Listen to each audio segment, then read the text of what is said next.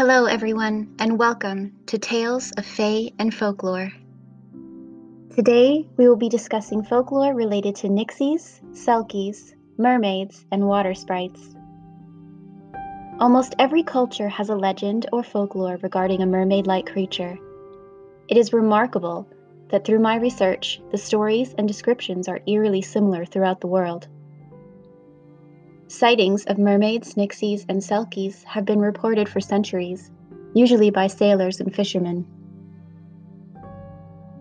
In 1493, Christopher Columbus reported seeing three mermaids and stated that they were not as beautiful as everyone says and had rather masculine features. It is widely believed that what he actually saw that day were manatees. However, I'm not convinced that every sighting can be explained away as being manatees.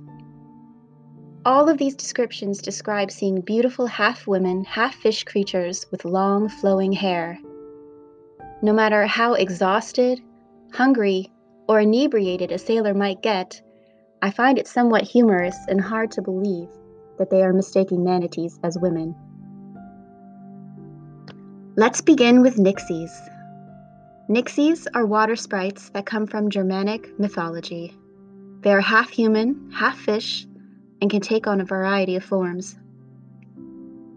They have an affinity for music, dance, and enjoy receiving gifts. They are depicted as malicious and evil minded, usually tricking and toying with humans. One such tale was written by the Brothers Grimm, The Nixie in the Pond. This tale tells of a miller who is suffering financially in his work he is losing sleep and at a loss for how to fix his misfortune.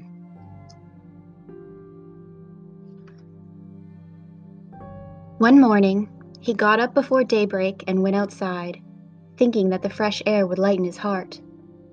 As he was walking across the mill dam, the first sunbeam was just appearing, and he heard something rippling in the pond. Turning around, he saw a beautiful woman rising slowly out of the water. Her long hair, which she was holding above her shoulders with her soft hands, flowed down on both sides, covering her white body. He saw very well that she was the Nixie of the pond. He was so frightened that he did not know whether to run away or stay where he was. But the Nixie, speaking with a soft voice, called him by name and asked him why he was so sad. At first, the miller was speechless but when he heard her speak so kindly, he took heart and told her how he had lived with good fortune and wealth, but now he was so poor that he did not know what to do. Be at ease, said the Nixie. I will make you richer and happier than you have ever been. You must only promise me to give me that which was just born into your house. What else can that be, thought the miller, but a young dog or cat? And he promised her what she demanded. The Nixie descended into the water again, and consoled in good spirits, he hurried back to his mill. He had not yet arrived when the maid came out of the front door and called out to him that he should rejoice, for his wife had given birth to a little boy. The miller stood there as though he had been struck by lightning. He saw very well that the cunning Nixie had known this and had cheated him. With his head lowered, he went to his wife's bed. When she said, Why are you not happy with this beautiful boy? he told her what had happened to him and what kind of a promise he had given to the Nixie. What good to me are good fortune and prosperity, he added, if I am to lose my child?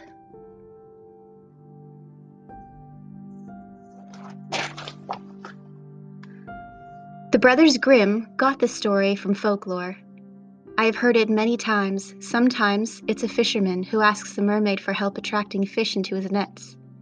She does, but requests that when his son is of age, she can take him. In Cameroon, they have a similar creature called the Djenju.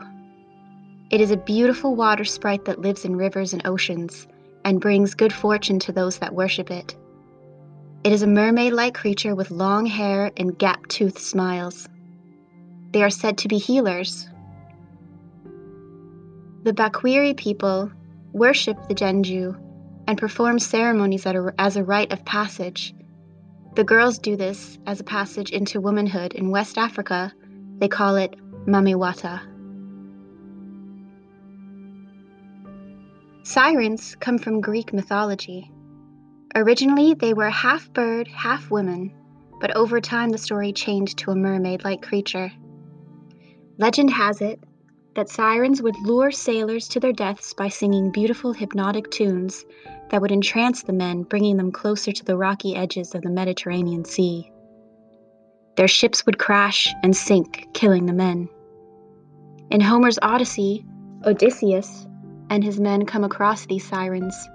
To save his men, Odysseus orders them to put beeswax in their ears so they can't hear the hypnotic music and to tie themselves to the ship to stop them from throwing themselves overboard.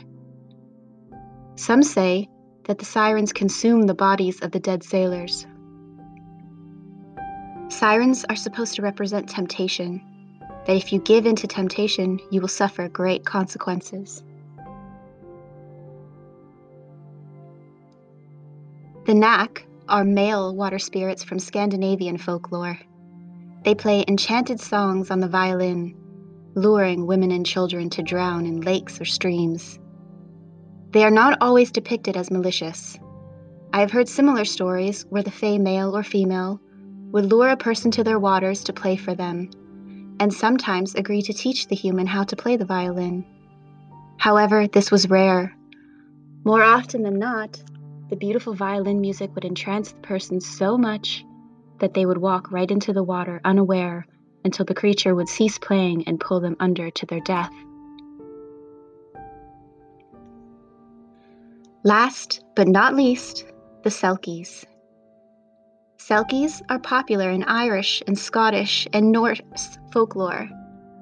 Selkies are seals who come onto land and shed their sealskins, revealing a beautiful human form. They were male or female. It is said that if one were to find the skin of a selkie and keep it, the selkie would be trapped on land, unable to return home to the sea, and be bound to that person. On the other hand, if a selkie is presented with its skin, it would immediately don the skin and return to the water. Unlike the other legends, selkies are gentle, kind souls who often marry human men and women. They are described as having black hair and pale skin and dancing in the moonlight. There are many legends around the Shetland Islands in Scotland regarding Selkies. Many men and women would take them as a husband or wife, sometimes without knowing they were a Selkie, until the day they vanish back to the ocean without a word. These cultures still believe these legends and swear that families have Selkie in their bloodlines.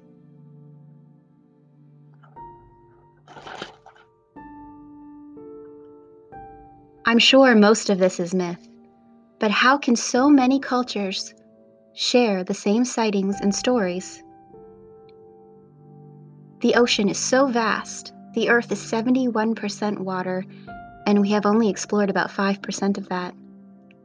New aquatic species are being discovered all the time. Who knows what lies beneath those watery depths?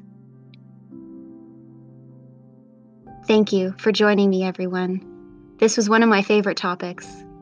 If you are interested in folklore, check out your local library to see what they have. Until next time, this is Selena with Tales of Fae and Folklore.